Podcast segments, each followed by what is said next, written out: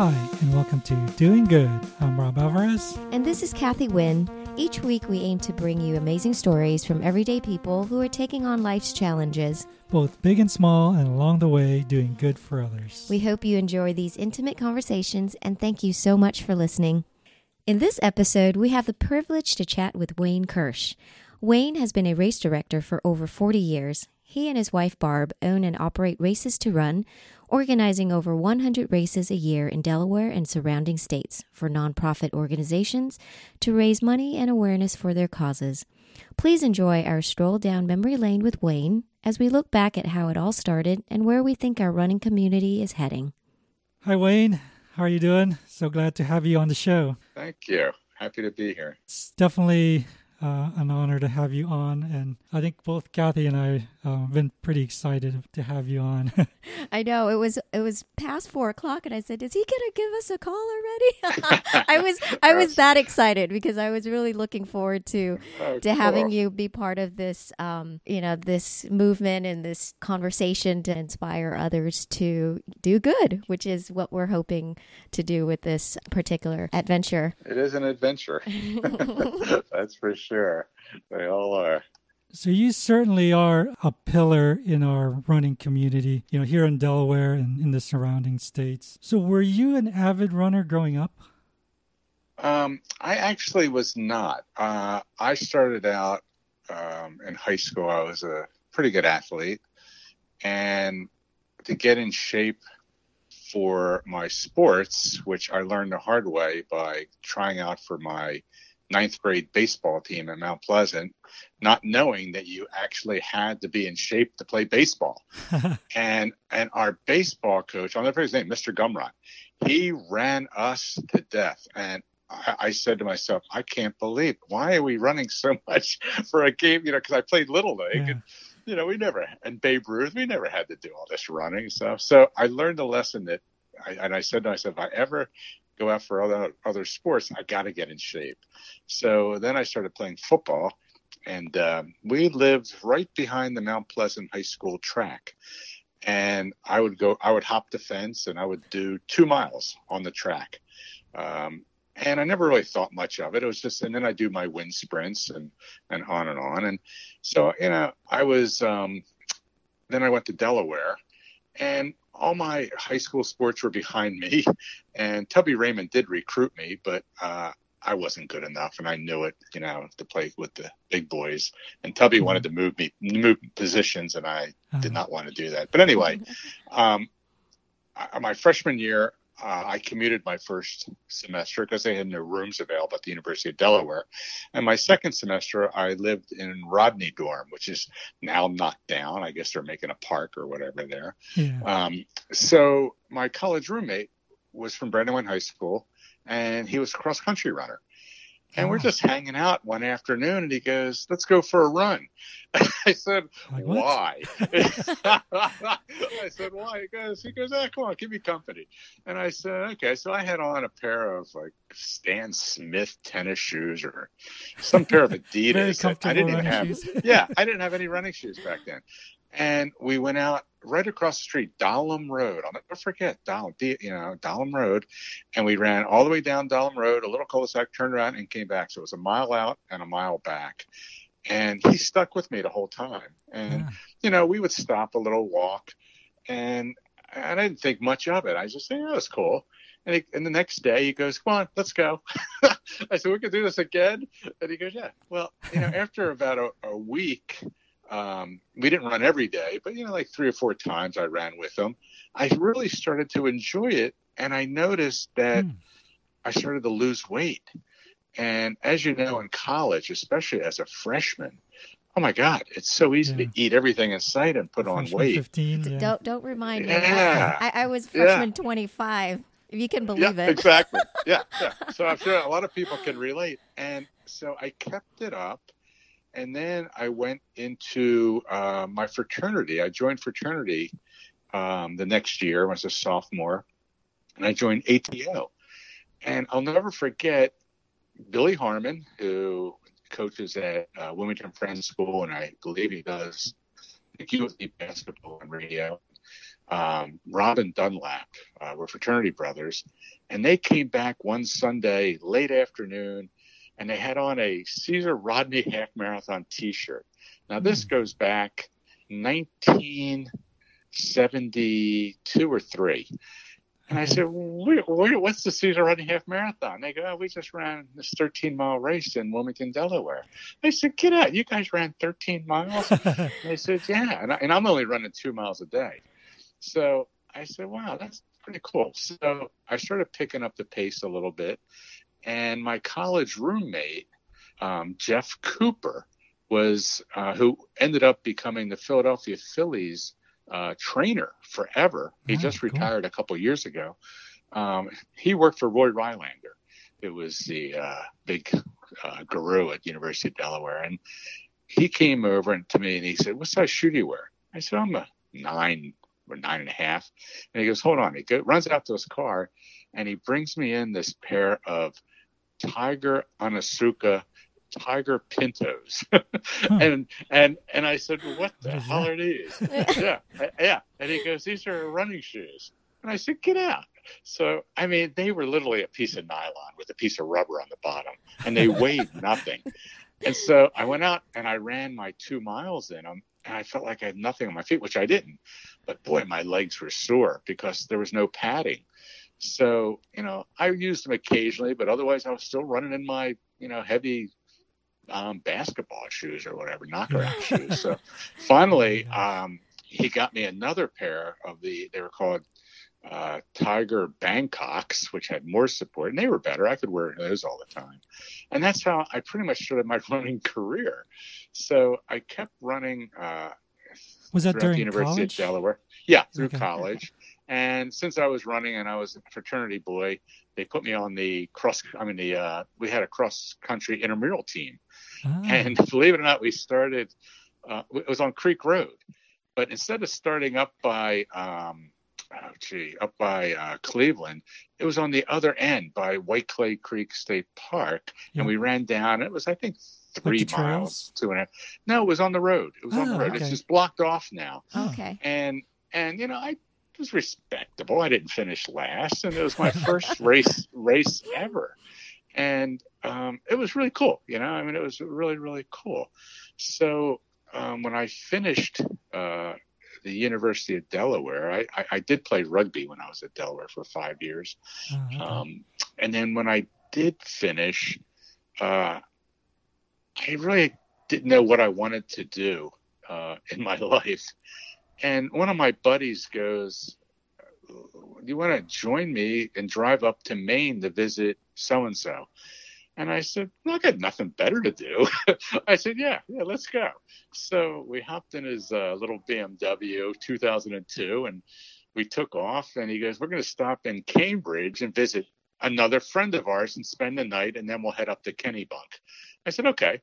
So we get to Cambridge and I see this corner flat stone building. And on the wall, it says a sign, Marathon Sports. And I Hmm. said, Jeff, you got to pull over. You got to pull over. He goes, What's for? I said, Oh, I got to check out this store. You know, it's a running store. Now, this was 1970, end of 75, I guess, going into 76. I get in the fall. And I walk in and I, I still remember the owner, Howard Seagrams. Isn't that amazing? I still remember the dude's name. And I walk in and I see all these running shoes on a wall.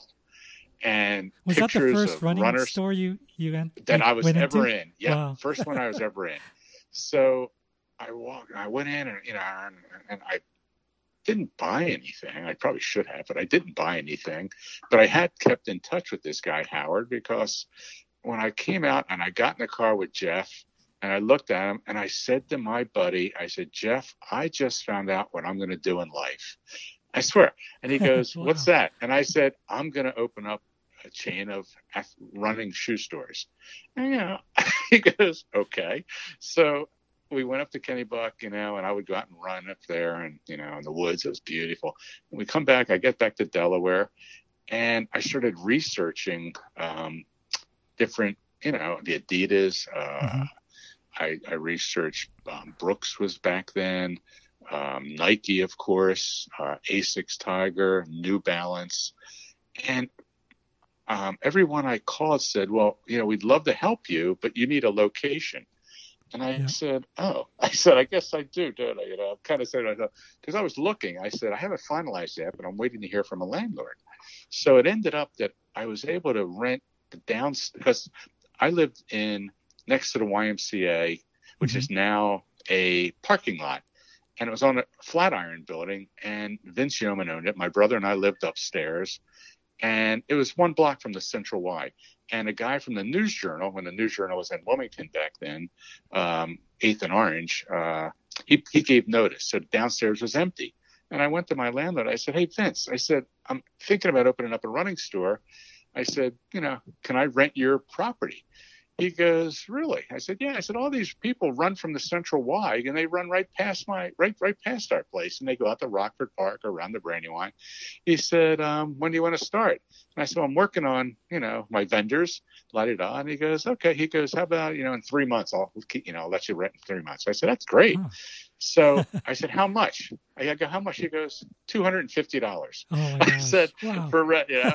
Uh, so now here I am on the bottom floor of an old Victorian house, and uh, you know I fixed it up, and I got everybody, including Nike. I had to drive to um, uh, Red Bank, New Jersey, to deal with the sales rep because he would wouldn't answer any of my phone calls. Now you have to remember this is before cell Yeah. phones, Yeah. before laptops. Um, there were so fax were they already sort then. of big time? Like No, nobody was around. Nobody, no, nobody was around back then. Al Sporting Goods was. um, so I, um, I, I, I drove there and I knocked on the guy's door and he opened it up and he was so impressed that I would drive there that he opened me up and nobody was requiring money. I mean, I just said, well, I want these shoes. I want them shipped here, you know? And I said, I have a check with me, you know? And he goes, okay, you know, we placed the order. And I said, I'll give you half now and half when the order comes in. Okay. So the only company I couldn't get a hold of was New Balance. Hmm. So I'm going to take a step back because I think it's a fascinating story. And back when I was a sophomore in high in college, um, I ran the university's uh, campaign for Joe Biden. I was the Oh, liaison before with Joe Biden and Paula Levine was was the worker he brought in from Boston to run the campus, and I would set up coffees. I would do uh, organized lit drops, and I would recruit all the students um, to do this stuff. And then I would go pick Joe up at four o'clock in the morning, and we'd be at General Motors or Chrysler shaking hands with the workers as they would ship doing shift changes. So, you know, I, I grew up with the Biden family and they trusted me. And that's why Valerie, the sister, was the one who asked me to get involved and to do this. Oh, wow. So I became very good friends with Paula Levine, and we worked really well together. And it was a storefront, and I think it's actually where right around where the Delaware Running Company is, or used to be, right around in that area. You know, and it, it's been knocked down and since renovated. So anyway, Joe had this was 1974, I- no 72, I guess it was when he ran, and then after he he um, no 74, and then after uh, he was in office he had a get together of all the people who helped him, you know, get elected as a 29 year old uh, senator. And it was at his house. And Paula Levine came down from Boston. She goes, Well, what are you doing now? And I said, Well, I'm opening up an athletic shoe store. and she goes, Really? Yeah, she's from Boston in the Boston Marathon. And she goes, Oh, You yeah. carrying she goes, Are you carrying New Balance? And I said, I said, Paula, I said, of all the companies, that's the one I really want to get. and and I can't get through to the people. And she goes, Well, I can set that up for you. And I said, Really? She I said, How? She goes, My college roommate is Jim Davis's wife. And Jim Davis back then was a 40 year old who was New Balance. He owned Oh, New wow. Balance. Oh wow. And I said, Are you kidding? She goes, Yeah. So she goes, What's your number? And I gave it to her. You know, I gave it to her. She goes, Let me make a phone call. So she calls me back. She goes, Here, call this number. It's Jim's uh, secretary. Um, they're expecting your call. I said, Really? I said, Okay. So I, yeah, I'm 22 years old. So, you know, I'm fearless. So I call. I call. Uh, I hope I'm not boring you with this. no, but No, it is continue. Cool story so I call up there and she goes, "Oh, Mr. Davis is expecting you. When can you come up to Boston?" And I turned to my brother Ray, um, and I said, Ray, you got to go with me because you know, he was the actual one who loaned me ten thousand dollars to you know get my business started, um, which I have paid him back. But but anyway, um, he he goes he goes well how about Friday? I said yeah it was Tuesday I believe. So I call you know I call back and I said hey we can be up there Friday you know after lunch. She goes, okay, that's fine. You know, let's say one o'clock. I said, perfect. So at the time, you could just go to the airport, Philadelphia airport, and get on a plane. It was $99 round trip to Boston. We went up in the morning, came back that afternoon, got a rent a car, and we went to Watertown, Massachusetts. And it was an old factory and walked in and, you know, here I am like, I'm a kid in a candy store. Um, my eyeballs are bulging. I'm looking at everything, and I, all I could hear was like machines running of people making shoes. Wow, so we go in that we go in that Mr. Davis's office, and his secretary gets up and introduces herself. She goes, "Mr. Davis is waiting for you." So we walk into his office, and he has all this paraphernalia all over his walls, really cool stuff, you know. And it was right when the 320 came out as the number one shoe in Runner's World. Um, and I sit down and he, you know, he goes, Oh, Paula talks so highly of you and on and on. He goes, But before we do business, he goes, Let's take a walk around. I want to show you the factory. I said, "Oh my God, I'm getting a tour," you know, with Mr. Davis, you know. And my brother and I look at each other, and he, he goes, "Come on!" So he takes us and he shows us, like, here's where they're making the soles of the shoes. Here's how they make the uppers. And here are these guys sanding down the soles to fit them on the shoes, and how they glue them together. And oh my God, it was like hardwood plank floors, and it was it was phenomenal. Okay, so we go back, sit in his office and he goes, So what can we do for you? And I said, Well, Mr. Davis, I'm opening up an athletic shoe store and you know, I'm really excited. I'd love to carry the New Balance line of shoes. And and I was wearing, believe it or not, on my feet a pair of the New Balance Tracksters. They Very were called. smart. oh my god. Yeah, yeah, yeah, yeah. I mean and they were I'll never forget, they were um, blue and they were a shade they were a dark blue, but they were two tone. And they looked like bowling shoes almost, but they were they were um, suede and and he looked at my feet and he he noticed that right away. so so um, he goes, well, let's put an order together. And he goes, how much, you know, how many shoes you want? How much do you? And I said, well, how about a thousand dollars? And he goes, oh, he goes, let me put an order together. And it came out to two thousand dollars. Okay. Mm-hmm. And I said, and I brought a check with me. And I said, I'd like to pay for that now. He goes, no. He goes, when you get the shipment in, we're going to invoice you. You'll have 30 days to pay. And here, I mean, I said, wow, I mean, you know, I got no credit. I have nothing. Wow. So I get the shoes in, and um, New Balance came out as the number one shoe in runner's world. And um, they sold out right away. And in the meantime, as soon as I got the shoes, you know, I sent them their checks. So, you know, I have a nice credit now with, mm-hmm. you know, with uh, New Balance. And, uh, so that that's how I kind of got into business, and wow it was really, you know, so many. I have so many stories. Oh my God, so many stories. So, um, what do you think got, that, got gave you that idea, or got well, you to want to there was a start the store? Yeah, there was a need. Um, uh, I will never forget. I put in because you know there was no Facebook back then, and I couldn't afford advertising in the news journal. But Runner's World was everybody's running magazine, oh, and in the okay. back they had what was called Marketplace, and it was a dollar a line, and I put in um, for all your running shoe needs. Uh, you know, come see us and my marathon. I was the marathon store back then um, with my 623 Delaware Avenue and a phone number. And oh my God, my phone started ringing off the hook. Really? People were coming in from New Jersey, Pennsylvania. I mean, I had an instant winner on my hands. Wow. So, awesome. yeah. So then so my landlord. How, you know, how did yeah. people get there? So they, were they just seeking out stores? I wonder how people, because now you uh, can just go on yeah, on, now you just go online, and, online and well, order your shoes. But back, back then, I, I wonder how people got then, their running shoes. Well, let me tell you what we did.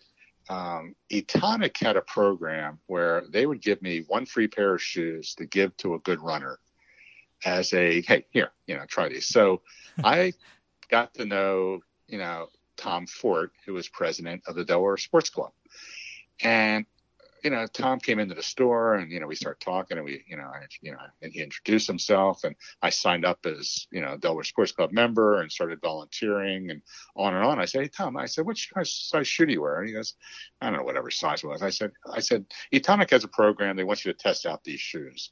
So Tom got the shoes and, you know, he was also race director of Caesar Rodney back then. Um, and he would actually mark a course with a couple of cans of spray paint in his hands, and the day before go out and paint ar- little arrows on the ground so runners would know where they were going. And you know, I mean that's how funky it was back then. So anyway, so Tom um, had to remeasure the course, and the starting line was literally in front of my store and we put on How the convenient. Yeah yeah and the entry form back then was a one page one sheet of paper uh, entry form and it had a marathon store with the address um, 20% discount on your running shoes you know for a couple days or whatever during the race you know before and after the race. And oh my god there were a line of people waiting to get into my store. It was like nuts you know and so all you know back then i think there was maybe 400 people running caesar rodney if that um, but i had an instant you know base of of Yeah. runners who who got to spread the word out and uh Did, you did anybody one- ever come in there with no shoes and buy shoes and then run the race? um i don't think that uh i mean i've had uh no but i remember uh like keith carpenter going to boston and forgetting his shoes and having to buy a new pair of shoes at the expo and then running in a new pair of shoes. And oh my god his feet look like uh oh when they finish you're all blistered up and everything. But um oh i've had some crack i've had you know you name the celebrity I've had from Delaware, they came in and bought shoes from me. Oh, and it was a really neat way to network uh, from Joe Biden to, to, you know Tom Carper was a long time uh, customer. And one of the funny stories was when I did become race director of the Caesar Rodney. Um, what happened was we had trouble getting enough volunteers to really make it a lot bigger. Do you know what I mean? Mhm.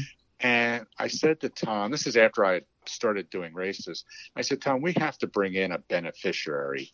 I said, let them make some money and they'll provide us with a volunteer base. And he goes, that's a great idea. Who would you like to work with? And I said, and I was working with Vicki Dickinson at the time on the, oh God, I think it was the vertical challenge. So I um, contacted them and it ended up that okay, they took over the race. The Delaware Sports Club would make a thousand dollars as like a, you know, uh, buy-in. You know, okay, this Mhm. is what we're going to pay you, Mhm. and um, the Caesar Rodney all of a sudden became my race with a lot of, you know, and it continued. Then it now it started to grow, but what we needed was a major sponsor. So this guy comes into my store, and he's in a real hurry. He goes, "Hey, I need a pair of Saucony Jazz or whatever, size 10." And I go, "Don't you want to try them on?" He goes, "No, I got a, I got a big meeting to go to." I said, "Really?" I said, "Who you work with?" He goes, "Oh, I'm president of um, Mellon Bank." I said, "Well, wait a second. I said, "You ever run the Caesar Rodney?" He goes, "I'm training for it." And I said, I said, I want you to run when you run this race and you finish, we finish right at your headquarters on the corner there, which is now Citizens Bank, I guess.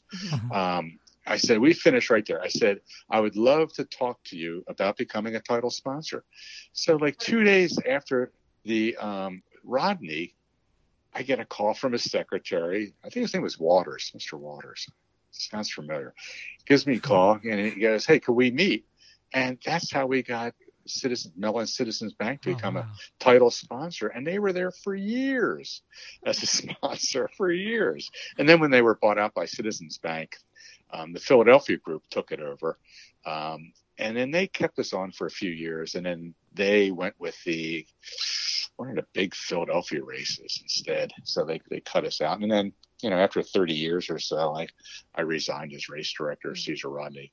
We just had a difference of opinions. At the time, was Caesar Rodney the premier race in Delaware? Oh God, yes. God, everybody. They all said, "Are you running the Rodney?" That's what everybody. Nobody said called this. Are you running the Rodney? Really? And Ah, yeah, and it was always the um, month before the Boston Marathon, always. So that way you get a good hill workout, and then you're ready to run the Boston Marathon. yeah. And we had people come from New Jersey, Pennsylvania, Maryland, oh my God, everywhere to run this race. And it's still to this day the oldest continuous half marathon in the United States, 55 Wow. years. Yeah, yeah. And I watched it grow. We got it up to about 2,000 people. Um, and, you know, we had to change courses a few times because of construction, obviously, at Mhm. 141, you know, and uh, all the rows being changed. And, you know, when I look back at the days of when we would run, I don't know if you were ever familiar with what we called the old course. Um, it started, you know, right around Rodney Square and ran out South Park Drive over the Augustine cutoff, up past Watermaker Hill, up Watermaker Hill, through Alapocas, then you hit 141, Yeah, and then you yeah. take the left at DuPont Country Club, and it's straight downhill to the Brandywine, past Brandywine Creek State Park, and then you run Route 100, um, you know, pretty much back to Yeah, Rockford that's Park. Not, definitely not a down- flat area. no, no, no. And, and it's not because I'm very good friends with Craig Holmes, who holds still to this day the record of 104, 64 minutes on that course. Wow, that's Yeah, yeah, yeah. It's incredible. So, you know, what happens, and then it, so then it was the turkey trot. Um, that's been going on 30 oh, the turkey years. trot brings Yeah, and it was a 10 it was a 10k only and and i kid the people i kid the uh, newark parks and rec um, uh, jimmy spadafino because i said you know I, I say this is the only course that every year. It never changes. I said look at all these houses around here all these new developments. But it's the same course you know? So it really is fascinating that it, it actually you know roads haven't changed. They've added you know but it's the same course. And then after that the um, icicle run started as a 17.76 event uh, part of the bicentennial. Ah, and that became a 10 mile Okay. yeah I took that over years later Oh. and became a 10 miler So, what led you to organizing races? Uh, Well, that's a good question. Yeah, um, a, a customer of mine, Bill Barlow, was the executive director of the American Cancer Society, and he came in and he bought a pair of New Balance, ironically. and we started talking, and he goes, "Wayne," he goes, "This was 1970, end of 1977." And he goes, Would you be willing to put on a quote mini marathon for the American Cancer Society? Hmm. And I said, You know, I've never done that, but you know, yeah, you Sounds know, like a good I was, challenge. I said, Yeah, exactly, exactly. I said, Yeah, I'll, I'll help you out. So the best thing I ever did was obviously you guys know Doug White, God Yes. bless him Mm. and he was hanging out at my store all the time. I mean, you know, and we became very good friends. Mm. And I called him up and I said, Doug, I need your help because he was running races in Reading, Pennsylvania back then, um, and running other races beside Boston. And I said, you know, I want to put on this mini marathon for uh, Cancer Society. I need your help. Okay. So we picked a date, and it was in the spring of 78 because I opened up my business in 77 and was approached to do it in the fall of 77. And that gave us time to get it all organized. And we chose um, Baynard Stadium is where we were going to Okay. uh, start and finish. But, and we ran two loops around the Brandywine and then we finished on the track. And back then we actually, we had 283 people and they called it a mini marathon because there were no 5Ks back then. Was, they were all 10Ks or longer. Yep. And it was a 10K, and Doug measured it, and the start was in front of Sally's, and we finished on the track of Baynard Stadium. Oh. And my r- first race I ever timed was with a little clicker machine that would give you a place and a time. And we handed everybody a popsicle stick with a number on it when they finished. And they would go to a scorer's table and hand us, you know, their popsicle stick and fill out a little sheet of, you know, paper. And that's how we got the results. It was insane. That's Um, awesome. That's how, that's how we run our uh, middle school cross I country know, right? races. They brought- we I mean, handed them eh, popsicle sticks and their number, I and know- said, "Get in line. Give us, give us your name." Yeah, yeah, you know, it's it's and it works, you know, and Yeah, that's so how cool. we did it in the old days. We're so so I'm glad you can spoiled now. relate to. I'm glad you can relate to that. I don't know about doing that for like two or three hundred people though. Yeah, well, it was interesting, you know. And we, you know, you try and tell people, here's your popsicle, here's the scorer's table. You know, uh, it got complicated, even though it really wasn't. But um, we raised twelve thousand dollars, and a little blurb was put in the newspaper. Um, you know, mini marathon raises twelve thousand dollars, and Robbie, Wow. my phone started ringing off the hook, Really? and yeah, Oh, wow. and I said, and I was doing, you know, starting to do these events, and I did them all for free because I thought that would bring in business to my running store, which it did. So when Um, was that? then, sorry, you know- when? What year was that then? The I was you first- 78, oh, wow, 1978. okay. Um, it, it was just, it was just insane. Uh, and I, um, you know, basically was doing you know, not a lot of races, but you know, a handful of races, and one thing led to another. Where I finally got to the point where I started charging, you know, to put, do these races because, um, you know, it was a revenue source. So how like how at that at the beginning, how many a year were you were you Oh, Trying to God, do maybe maybe one or two a month. okay? that. Oh wow. Yeah, Okay, that's yeah, still quite a a lot. few from Yeah. From like nothing yeah. and just people calling yeah. you up. Exactly, exactly. and you're still trying to Um, run a shoe store. Yeah, and then I was doing I was doing what was called the uh, Marathon Sports Summer Series out at Rockford Park, and then you could run a quarter mile, a one mile run, or a four mile run, Ah, and it was free. And you know, people would come out, and then afterwards we would provide sodas back then, you know, refresh kind of simple refreshments. nice healthy drinks. as part of a courtesy of my my business and you know we'd get 150 people come out and run um, so you know it was really a lot of fun uh, you know it was pure pure running back then. You know, you know what i mean? Yeah. uh, pure pure people just coming out for the love of the sport and uh, meeting people. And uh, then we used to go to Galuccio's afterwards and you know get a big table and have pizza and beer. And you know it, it's just it was so much fun back then. It's you know and I was able to you know watch this little business grow. And uh So I know in I think 1991 you finally decided to just transition fully to doing Yeah, you know, interesting. Yeah, my wife and I.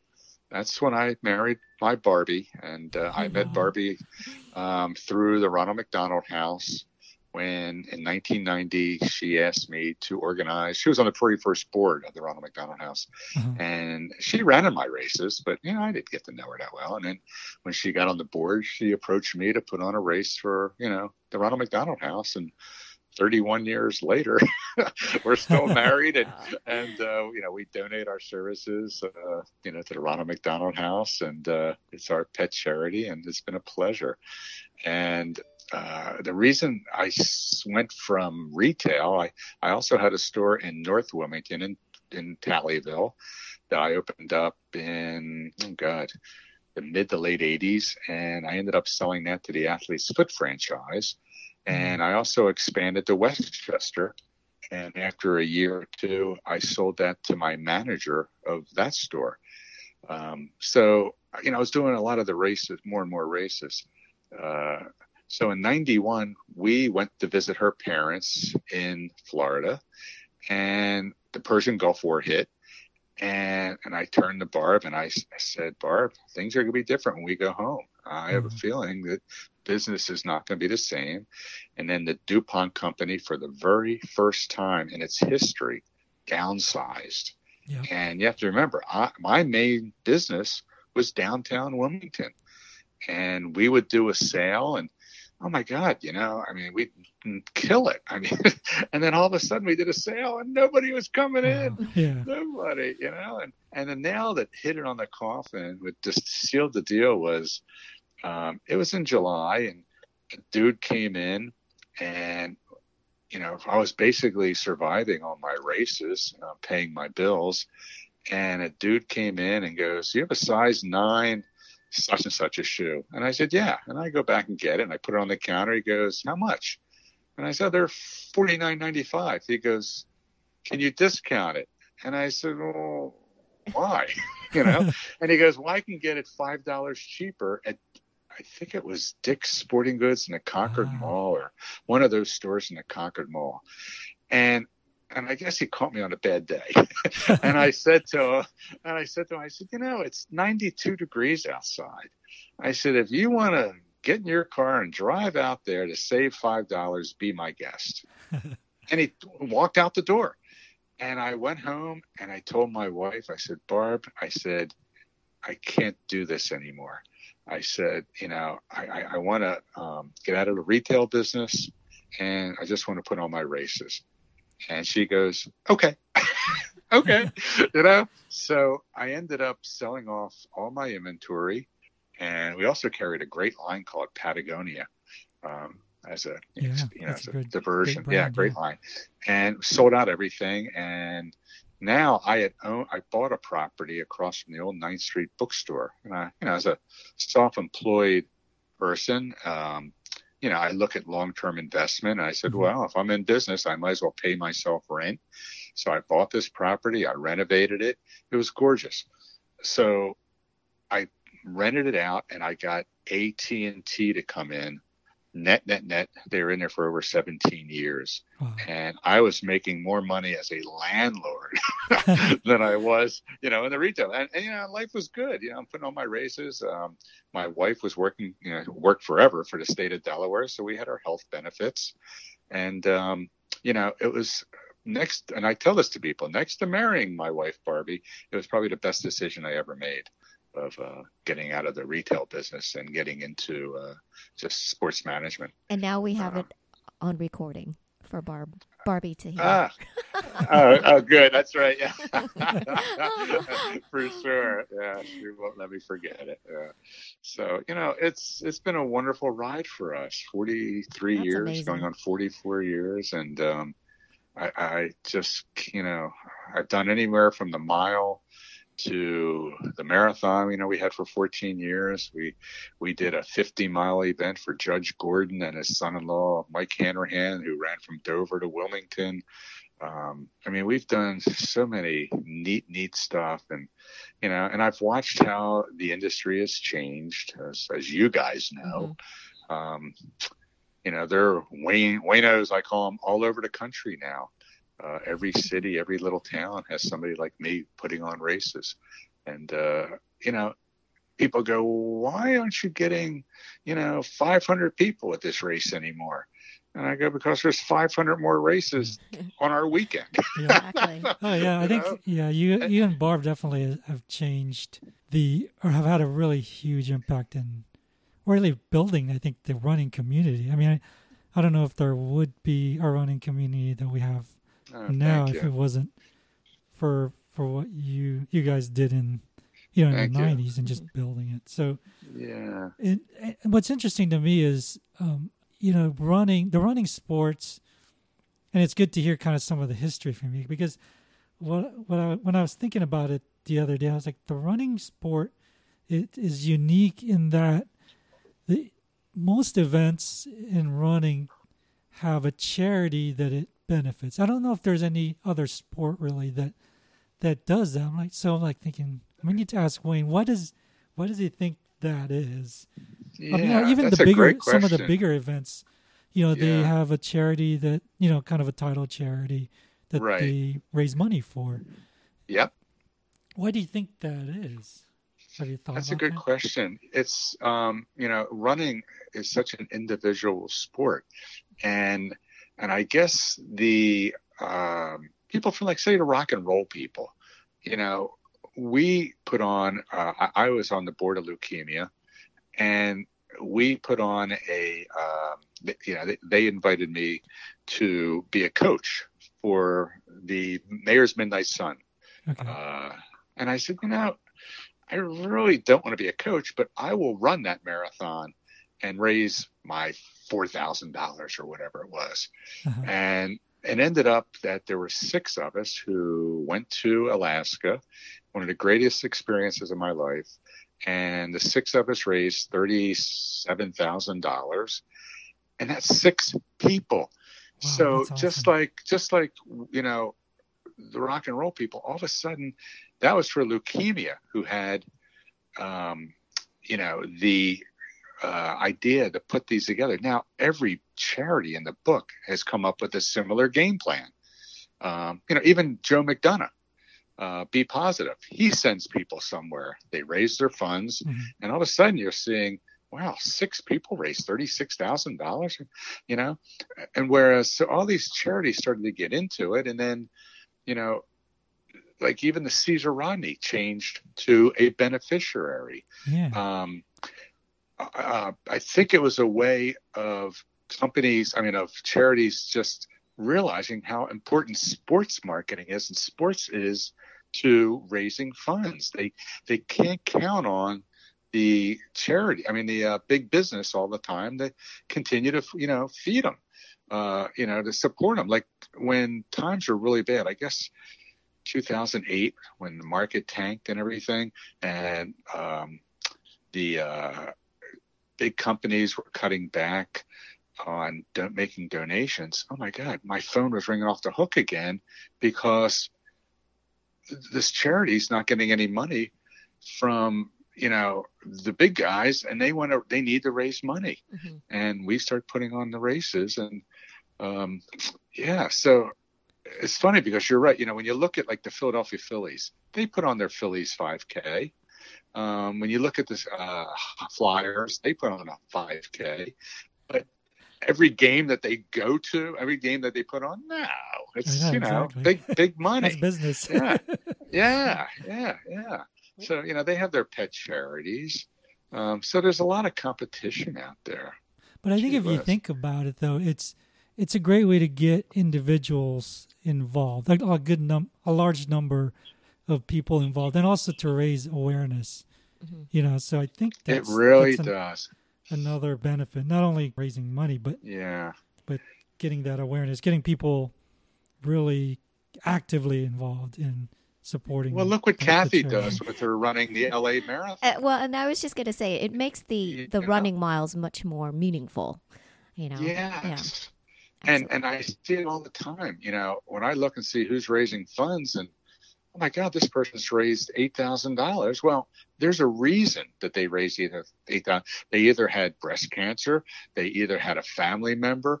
Did you see what I'm saying? And it's their way of giving back because they're so blessed, just like you, Kathy, to be alive and to be able to support such a wonderful, you know, uh, how do you want to put it? You know, the support that they received when they were ill or lost a loved one. Absolutely.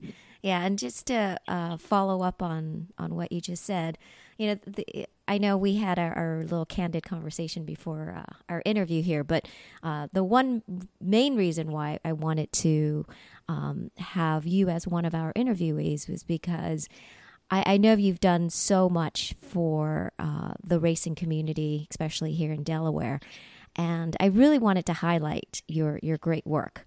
Um, So and I'm you. proud, and I'm proud to say that although I never really liked running, I actually hated running. Um, it was really mainly it came it came about really quickly. Uh, sidetrack here came about from a bucket list to do a sprint marathon, uh, sprint triathlon. And then you Oh, know, really? you know, there's it's the as you know, a triathlon is a swim, bike, run, um, Yep. a really meany one, and uh, so por- obviously running is part of the uh, is one of the That's actually uh, right. regiment, and and if you really think about it, running is probably one of the easiest sport because you just need a pair of shoes and you lace up and you go. You know, you don't need to you're so drive right. anywhere. You just start from your house and wherever wherever you're at. So anyhow, um, I, I'm proud to say that my first ever ever official race was back in 2009. It was the uh, the Turkey Trot. There long we sto- go. Yeah, long story short, I, I made my goal. I didn't want to. I, I told myself, you're not gonna, you're not gonna walk. You're gonna run the whole thing, and I did. And uh, as you know, um, this this really this story really brings um, back really good memories of just you and me and and running and and doing good. Um, so as you know, in t- in 2015, I had my brain aneurysm, and um, f- fortunately, I recovered quite quickly. That was in March, March of 2015, and then I told myself, all right, I am going to try to run that first ever race again in November. November 2015. Really? Yep. My turkey trot? Yes, your turkey trot. I, I said, didn't you know know. I, I said, I, I um, know that. if I said if I if I can put one foot over the other, then I'm going to go back to where this all started, which was the turkey trot. And I remember seeing you that morning. I said, "Hey, Wayne, um, this is Kathy. I just want to let you know I'm I'm going to be running LA Marathon as my comeback race. Um, hashtag Run LA with Kathy, and I would love your support." And you, without any hesitation, you said, please remind me, send me an email, and you got my support. And I sent you an email uh, a couple months later, and five years later, and you were still an avid supporter and a friend. And I, I and that's why I wanted to do this interview with you, not just to know about all the cool little stories um, about how you became a race director and um, had such influence on the racing community, but I, I wholeheartedly wanted to to thank you. Um, Oh, thank yeah, you. so I truly appreciate what you've done for for all of us. Um, you know, for other new um, race directors that are um, you know coming into this platform. Um, but also, I, I wanted to highlight that you know majority of the time race directors are always behind the scenes, and they don't really take credit for all the work that they put into it, the organization, the uh, the logistics, and all that. But the all the charities and organizations that you support at each and every race, and I, I think that's really commendable. And um, people need to to understand that you know you're you know you're like a legend to me. You know I thank you. so I appreciate your friendship, and uh, again, it's uh, it's it's just so wonderful talking to you about running and and how appropriate today is Global Running Day. That's the truth. Yeah, Yeah. I've seen it on Facebook. Yeah, exactly. The, the one That's thing so that cool. Kathy leaves out though that she was for for one one year, maybe it really it was only one weekend. She was one of your competition. She was actually a race director for for one event. it was a super unofficial run. Oh. It was we. Now you know and- what I go through. exactly. She and a friend um, organized this run walk event thing we did at Glasgow Park. Um, oh, cool. and it was it was it snowed that day. It was to raise money for um Yeah, for the yeah. Haiti the Ha- earthquake mhm. relief. Oh, Um, okay. Yeah, this Uh-huh. uh, I forget what year it was, uh, Right.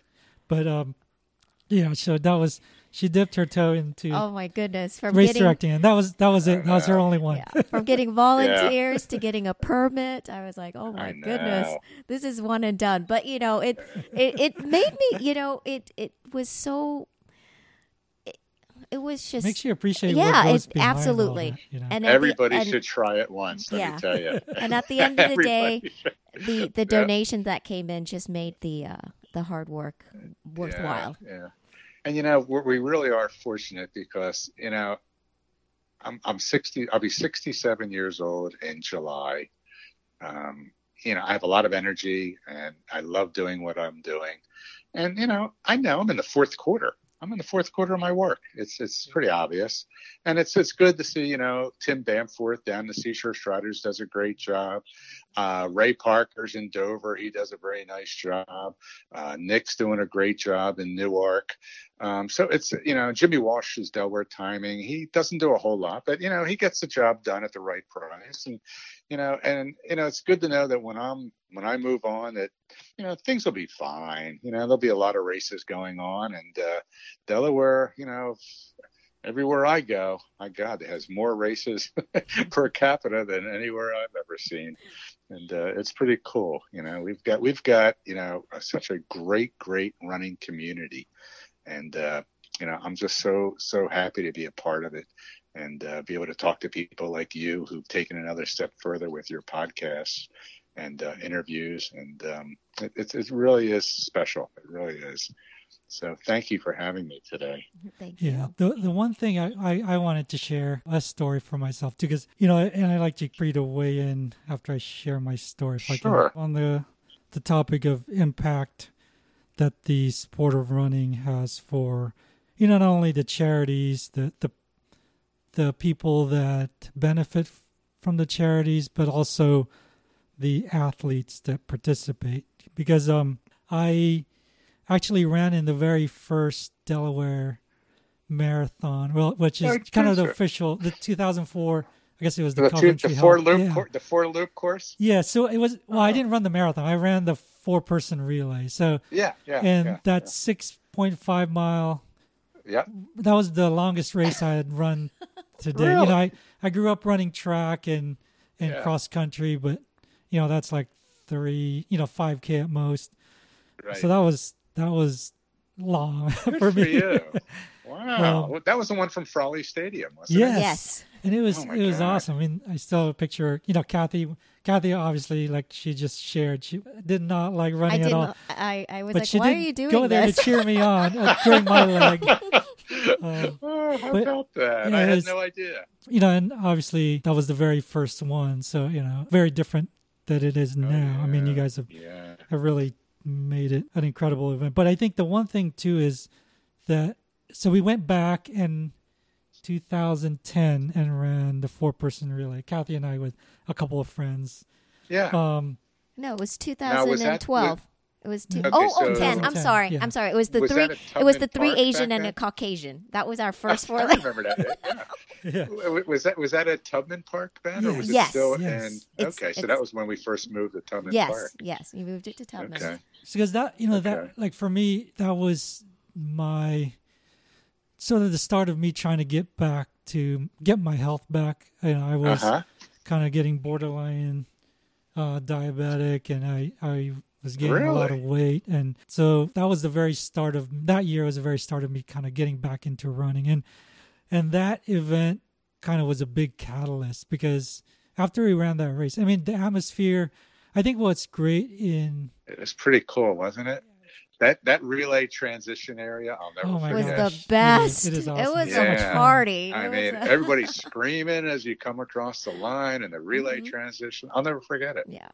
Yeah. But you know, because That's it's fun. it's sort of big, but it's still cozy because it's Delaware. You know, it's you know, it- Exactly. it was- and after that, I said, uh, "When when's the next race we're gonna do?" And know- yeah, you know, that's the beauty of running. You know, you run a race, and the next thing you know, you start looking for another event. yeah, And uh, you know, people ask me, "Wh- "Who are these people? Are they people who support the cause or just run races?" I said, "Actually, it's both." I said, "A lot of it depends on the timing of the race, um, you know, and a lot of the people who run our races, um, like, you know, have a reason to run the race. yeah, Uh, you know, our Thanksgiving Day races are so popular. Oh my God. You know, for MS, but a lot of people don't really care about the charity. They want to run on Thanksgiving Day. yeah, you know, so you know, it has goes both ways. And uh, yeah. And since then, you know, I've I've lost thirty pounds, and get out. um, you know, I started getting into you know triathlon and duathlons, and so it was it really had a big impact. That's why I think I wanted to get your thoughts on, you know, what you've seen or around the impact that running has had for people. Well, not only for people, but for families. And you know, when Mm-hmm. I see like Kathy sent me pictures of you guys running with your kids. Yes. Oh my God, that's fabulous. And that's what it's all about. I mean, I go to my races and I look to see who's running, and it's mom, dad, and that's the kids are now involved. Um, you know, and I say to myself, wow, here's a 12 year old kid running with with her uh, parents. I said, I never had that as a kid Uh, you know i mean it was a great way to spend time with the family and you know you run the race you have afterwards and the people meet up and hook up and talk and it's such a social gathering and it's great for the kids to be out amongst athletes. And i think that's one of the things that i love the most about my work was i'm working with people who want to be fit who want to be healthy and who also like to drink a beer at eight o'clock in the morning. You know what i mean? But you know I, I- and I always bring this up. Like, I love my Thanksgiving Day races because not only do I see mom and dad, but I see grandmom and grandpa in the event with their grandchildren. and it goes generation to generation. Mm-hmm. And that's what I love about what I have been able to create and what I see. Um, it's just absolutely fabulous to see the families get together and, uh, you know, uh, support each other. And, uh, you know, now a lot of times the kids have to run with mom and dad uh, to push them a little. yeah, rather, exactly. Rather the, than the other yeah, way around. You can't keep, up, keep up with them now. Yeah. Yeah. Dave Farron is a prime, prime example. You know, DJ um, could never beat his dad. And then I'll never forget seeing Dave Farron's post. Well, it was bound to happen. you know, DJ kicked my butt, you know, and that's neat stuff. You it know, is. it's just friendly competition, I guess is what you call it. So you know, it's it's it's been fun. And uh, I remember when Doug White was alive in my office in Rehoboth, I have a picture of Doug finishing the uh, what race was it? It was in San Francisco. Him and Steven crossing the finish line, holding hands. They're wearing their Pike Creek Valley singlets, and they ran like 241 Wow. And they won the father son team competition or whatever. Oh, wow. and so uh, cool. uh, yeah, I have it hanging in my office. Um, Susan, I asked Susan for it when Doug passed away because it really meant a lot to me. So, you know, that's the kind of stuff that you, know, you don't, you'll never forget. Yep, and I think de- definitely times do change, and you know it sounds like you and Barb and, and your team has have really adapted well, and Oh, thank you. It seems like it's you continue to grow, and and especially I think even you know with more recent times and and the whole social distancing, how how have you guys adapted to that? Well, that's an interesting question. I'm glad you actually asked that because we're in a pandemic. Um, I think Governor Carney's done a great job. Um, it's hurt a lot of small businesses, hospitality especially um, mm-hmm. retail especially. Yeah. Uh, even my business was shut down. You know, we haven't done a race since February 15th. Uh, yeah. And, you know, but fortunately, you know, I've been in the business long enough and, you know, we have our investments and on and on. But anyway, it got to the point when Governor Carney came out with phase one where, okay, 250 people can gather outside. And I said to myself, I said, you know, I said, I, I, all I do is read about safety, you know, safety um, and how, uh, you know, what, what is expected in the future. Mm-hmm. Um, and, and I said, you know, I'm going to find a location and see if I can put on a, a small 5K to make kind of like get back to normal just yeah. for a 5K, just for go out and run a 5K as normal. Um, and I do the Winterfest uh, 5K part of Winterfest at Hudson Fields. Okay. And I know the Hudson family, and I called them and I said, "This is what I'd like to do," and they go, "Wow, we'd love to have you come in and do this." and I picked the um, Epworth Food Pantry, Epworth Church Food Pantry. Uh, okay. Uh, they're in Rehoboth as our beneficiary, um, and they're getting donations coming in. And you know, it's going to be the safest event you're ever going to run because you can't get into Hudson Fields unless you go through a gate. There's a gate entrance to get in and a gate entrance to come out. And I've been talking to Eddie Hartwell with Nova, and we have so much timing equipment. It'll be like a cross country start. Mats will be placed six feet apart. Um, we have five mats going across, and it's all wireless. You know, it's not wires wow, going cool. around. It's all wireless. And I have, will have, actually, they're going to be little American flags because it's on July 4th at Hudson Fields. And we're going to have five rows of five people in each row, six feet apart. You can't get through the gate. We're going to take your temperature when you take when you pick up your race packet, which will be either Friday night at Epworth Church, and it'll be a drive-through. You just stay in your car you know, here's your number, here's your shirt, um, you know, and go on your way.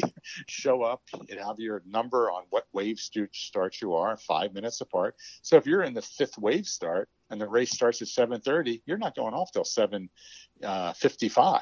Oh, okay. See what I'm saying? So you so know, you're gonna do a three, wave start. Okay. Yeah, it'll be a wave start, and it's a two loop course, and it's all you know on private gravel. It's on gravel and grass, and when you finish, um, and so then all the people will be lined up and you have to wear a mask to get in mm-hmm. and once you get to the starting line, take your mask off once the race starts. If you want to put it back on when people are passing you or whatever, be my guest.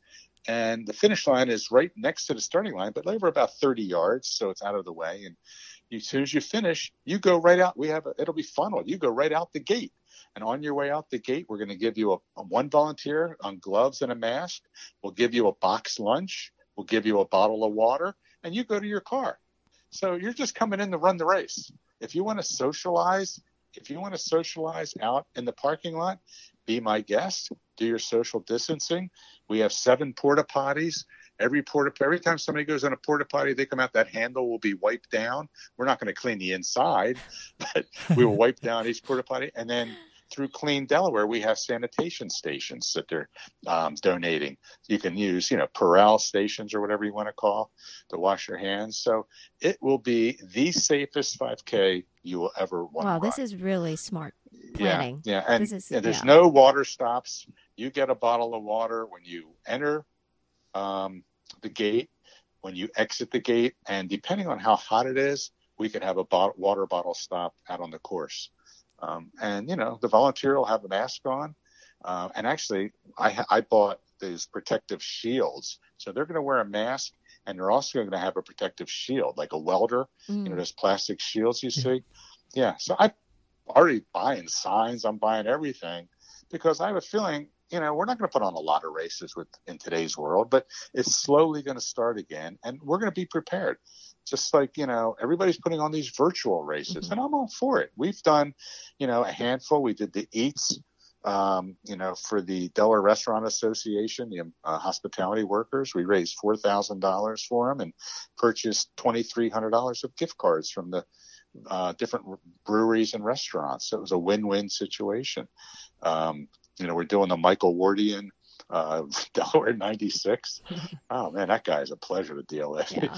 and uh, you know that that money's going to go to some food pantries and you know it's it's been an honor to do these things to give back and to see the generosity of people making donations so you know the virtual races will probably be around forever but i want to get back into doing real races and it might take a, a, a two years to do all of them again but one one every once in a while here and there, we're we're going to be ready. We Yeah. will definitely be ready, and uh, I'm real excited about this July 4th uh, race in Milton, and uh, we'll just show people, hey, we can do this. you know.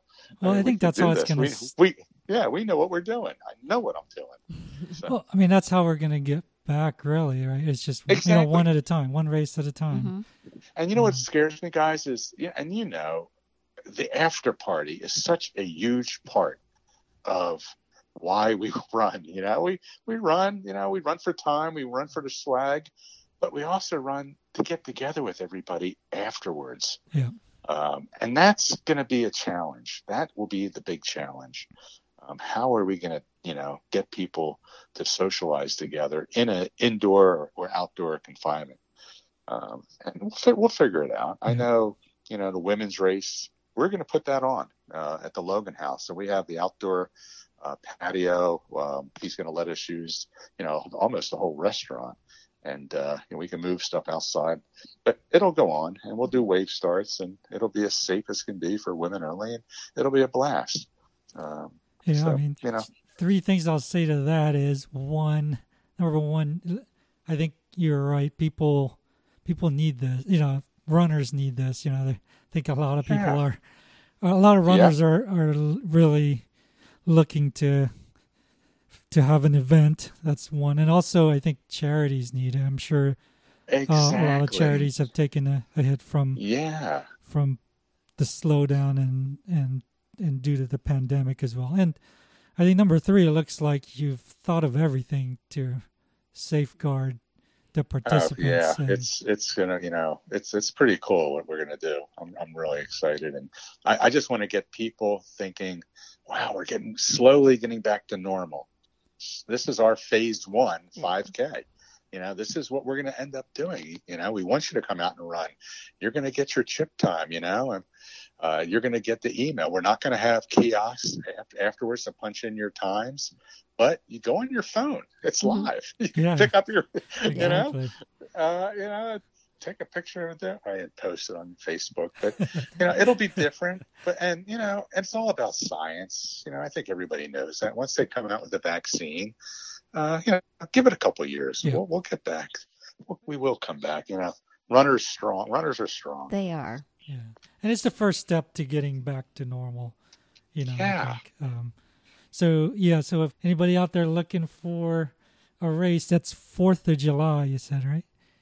Yeah, in Milton at Hudson Milton. Field, seven thirty, and it'll be uh, no day of race registration, uh, all pre-registration, and uh, yeah, we're real excited about it. And all they have to go to all they have to do is go to Races races to to- run. Yeah, Dot yeah, com. yeah. It's right on the homepage. Uh huh. And wh- Phase one, five k. when is the registration going to be open? Because I think you're probably going to get flooded. It's open with now. Oh, Yeah. it is. Okay. Yeah, it's open now. Uh huh. I think we have seventy people signed up already. oh wow. Cool. um, And is after it- two is it- after two days. Is That's it a limited uh, number of people? I- I'm assuming once you well, w- you once you get to 250, you have to end it. That's a good question, Kath, because phase one is 250 people, but they're coming out with phase two on June the 15th. That's right. Mm. Yeah. So, you know, if we sell out, well, you know, I will be honest with you, I'm not looking for a big crowd. I'm looking to make sure that we can put on a safe sound event and show people, hey, you know, we've always been the leader in Delaware running. And I want to make sure that everybody walks away saying that was really cool. They really got it together Yeah. and uh, that that's my goal. Um, you know, and it's up to the people. You know, they have to play the game.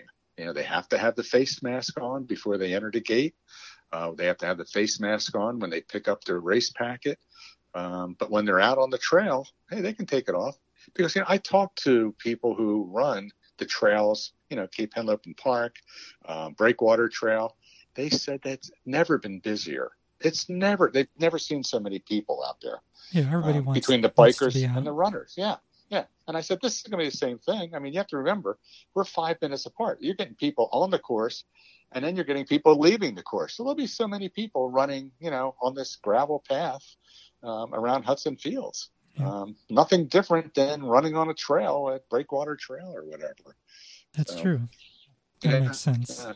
Yeah, so we're excited, and uh, gives me something to look forward to. Well, I'm I'm, back I'm excited for you, again. Wayne. I, and Yeah, and I think thank you're you. still gonna be able to uh, give them a the runners the experience that they've been they've been yearning for.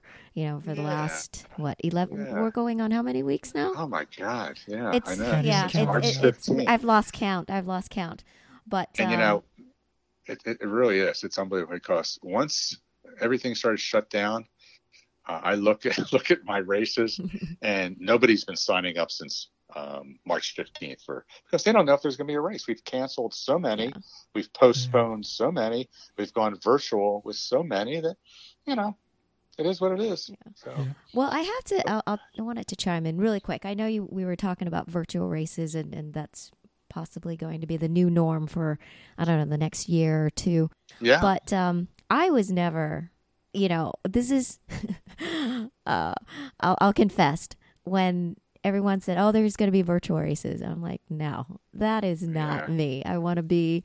You know, because it's it's so hard to to run by yourself in, in terms of a race. You know, there's you don't have anyone to gauge, you know, your effort. There's no spectators. There's no supportive crowd. But I have to say, when you started putting up the virtual races with the high mileage, I was so game for that. Um, Yeah. I've never ran more than I have in the last two months. Oh, good yeah, for you. I mean, I was running more. I was putting on more mileage than when I was um, training for the LA Marathon in March. I was looking at my my data, Good for you. and I was like, "Oh my goodness!" So, and and it's it's actually kind of cool. I I love the fact that you you still try to keep that um camaraderie. You know, yes, we're not we're not live. We're It- not there to you know. but I like to five and- post the pictures. I, I really and- and, enjoy, yeah, you know, and it, it gives me a lot of satisfaction. And, and I'll tell you what, Kathy, I have learned so much about how you guys who run can document your times and stuff between Strava, Garmin, all Samsung, all these techniques, all this technology that I'm learning that people are so good at. you know, Yeah. I mean, it's amazing, amazing, and I love posting that stuff. And I'm hoping that other people feel the same way I do. I'm impressed. Yeah. That's pretty cool stuff. You know. Well, for me, it was uh, it was it was actually quite inspiring. You know, I I'm I'm I'm pretty competitive. You, I don't know if you know that, but oh, uh. but it was just really cool to see other individuals that I've never met before. I think a lot of them were down at the beach. Um, some of them were really fat or really fast runners. I'm like, oh, you know, I'm gonna try to better my run. So even though we're not in a race um, environment, you know, you I still I still was able to get that. Um, uh, you know the, the the race high from seeing other That's people's results and their pictures Uh-huh. and you know where they ran. It was actually you know for me I it was know. like you know this is this is not bad. I I, I don't and and the Good great thing the great thing about virtuals run is you know you can run anytime you want.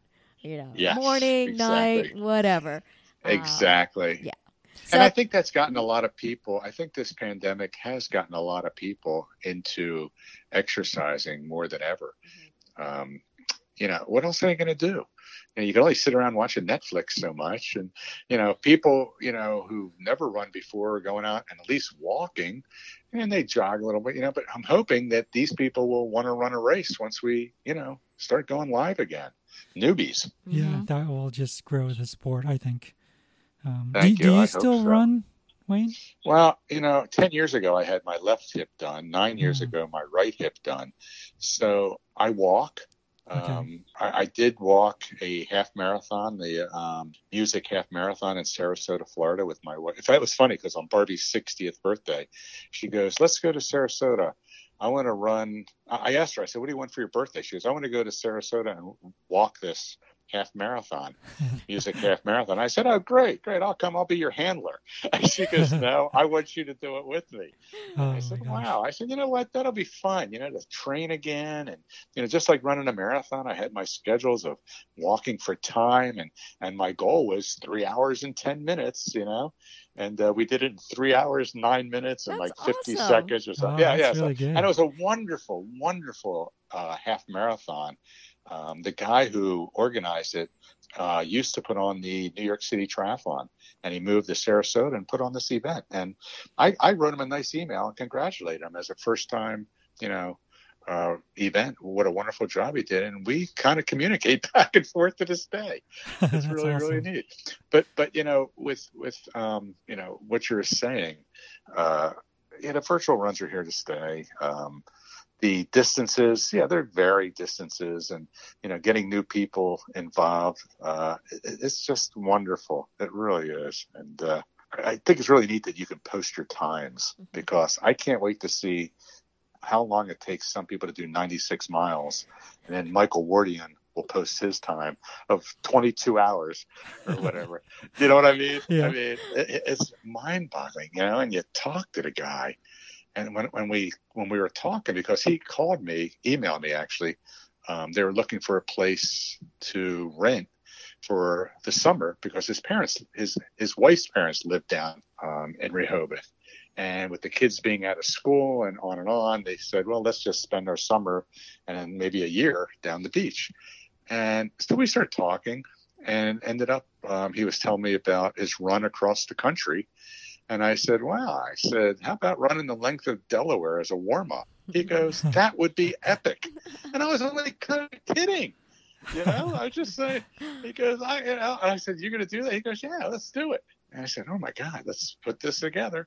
Yeah, So that's such a cool that's how idea. it come. That's awesome. Yeah. So that's how that's how it's come about. He's a great guy. you He's know. such a humble guy. I was we, Oh, I'm, I was lucky enough to meet him a couple of times, and even had to you know make sure my kids got to take a picture and meet him. He's so humble Yeah, and such the- a talented runner. Oh my God. Yeah, he does so much good with it too.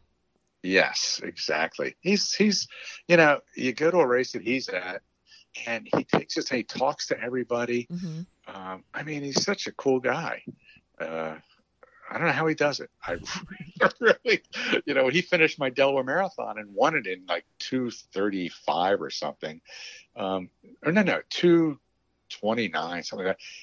And I handed him his medal, you know, and we were talking and he goes, he goes, okay, I got to go run another 10 miles. and he went out and he ran another 10 miles. I said, Oh you out of your mind? You know? He's like, this was just a warm up. yeah, it's just, oh my gosh, unbelievable. So Amazing. uh, it's one of the personalities that I've been blessed to have met in my line of work, to say the least. Yeah. Well, Wayne, I think we could probably talk for hours Uh, more. thank you. Yeah, Um, it's been fun. It has Uh, been. You've you've made me think back, and uh, you know, some wonderful, wonderful memories that seem like yesterday. To be Yeah. honest with you. Yeah, we'll have to. Thank. Hopefully, you know, if you're game, we'll have to do this again, and we'll we'll see how things are kind of down the road. Yeah, can I kinda hope to see you reflect on- live at one of the races Yeah. for sure. yeah, I think for that'll be fun actually. Cool. Um, so I, I I always end the the podcast with some rapid fire questions for, uh, Sure. for our guests. So um, I'll just get into that now. So uh, I know you said you kind of just uh, run walk now or or walk, but so would you say uh, metaphorically speaking, you, would do you think you're when you go out for your walk, do you're walking from something or towards something? Um, always walking towards something for sure. So, when's your favorite time to get out there? I'm an early morning guy. It's, Oh, it's yeah. very early. If I if I put it off afternoon, nah, I'm going for a beer. yeah, so I got I, I want to get it done as soon as I can. I, I'm I'm more energy in the morning than uh, than afternoons. When life gets overwhelming, what do you do to clear your head or reset? Well, I've been blessed to um, know Johnny Gillespie, who taught me yoga, and I go through my routines, you know, sometimes three times a day. Um, you know, and I have a 15 minute routine. And if I'm having, you know, a bad day, I just, I love doing it out on my lanai or on my back patio. And it's just my, I have, I call it my little square. You know, I have squares from tiles and stuff, and I'm on my little tile. This is my time for myself, and that's how I chill out. Um, what would you, s- or where would you say your is your uh, quote unquote happy place? My happy place, uh, my home in Florida. We have to go visit you one day. oh, hey, I, I am. You know, I, I, it's um, my wife and I have been very, very fortunate, and uh, as you guys know, we don't do a lot in the winter time because running it's not seasonal, but the busy time is busy, and the winter time it's it's slow, and we don't do a lot. So we are fortunate that we uh, invested in a home in Florida, um, and uh, we just love it down here. You get to you get to escape Delaware winter Yes. That's good. Well, and with replaced hips, um, I'm not good in cold weather. Uh, I think the titanium gets cold or something. It makes me cold, Uh, so I'm a I'm a warm weather guy. last one. Uh, what advice would you give someone just finishing high school or college because it's that time of the year, trying to figure out you know what the, they want to do with their life? Wow, that's a great question. Um, Putting you on the Just- spot. you know, yeah, yeah. Uh, you know, you find something that you love to do, and if you can make it into a job, it's really not work. It's you know, uh, you, you just got to find that little niche. Everybody has their little niche, and uh, you find that little niche, you're going to be happy for life. That's great advice. I I I've selfishly asked that too for myself, as even though I'm already in my uh, my forties. yeah, yeah, yeah, yeah. I, you know, I, I see it all the time. You know, some people who, you know, they don't want to go to work. They're not happy people. And then I see other people who, you know, uh, they just love what they do, and uh, and you know they're vibrant. it shows, and just find that little niche, find that happiness, and uh, boy, life is a lot better.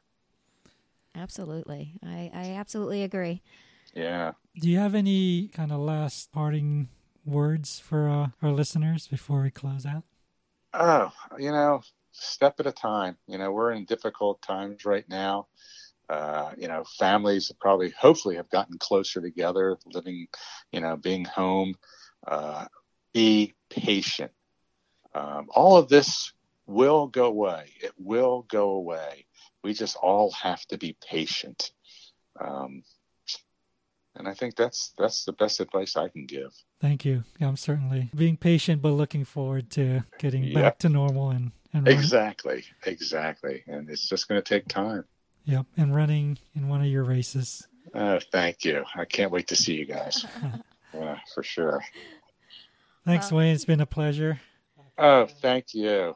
It's been my my my honor to be able to uh, you know chat with two good friends. That's Keep awesome. up the good work, guys. Thanks. Thank you so much. Thank you, Wayne. And Alrighty. like I said before, we're I- we're I'm just very uh, fortunate to to know you, get to know you better, and uh, yeah, really enjoyed this conversation. All the uh, all these backstories were really cool, Thank you. Yeah, and I a hope lot of our people don't listeners know. will will appreciate them. You know, Yeah, I have a lot more, but I'm not gonna. You know, next time it's just been a yeah. it's there'll been be a great, lo- great Wayne ride. Wayne part two. That's it. Thank you, gang. Be good. And to everyone listening, thank you so much for joining us. We will have Wayne's contact info in our show notes, and we will catch you on the next one. Thanks again for listening. We hope you enjoyed this episode. If you did, please consider leaving us a review on iTunes and sharing this podcast. You can find show notes and other episodes, as well as articles from many of our contributors on WeRunWithYou.org. We are at We Run With You on Instagram and Facebook. You can also connect with Wayne through Facebook or at Races2Run.de on Instagram, or simply go to races2run.com. Until next time, keep doing good.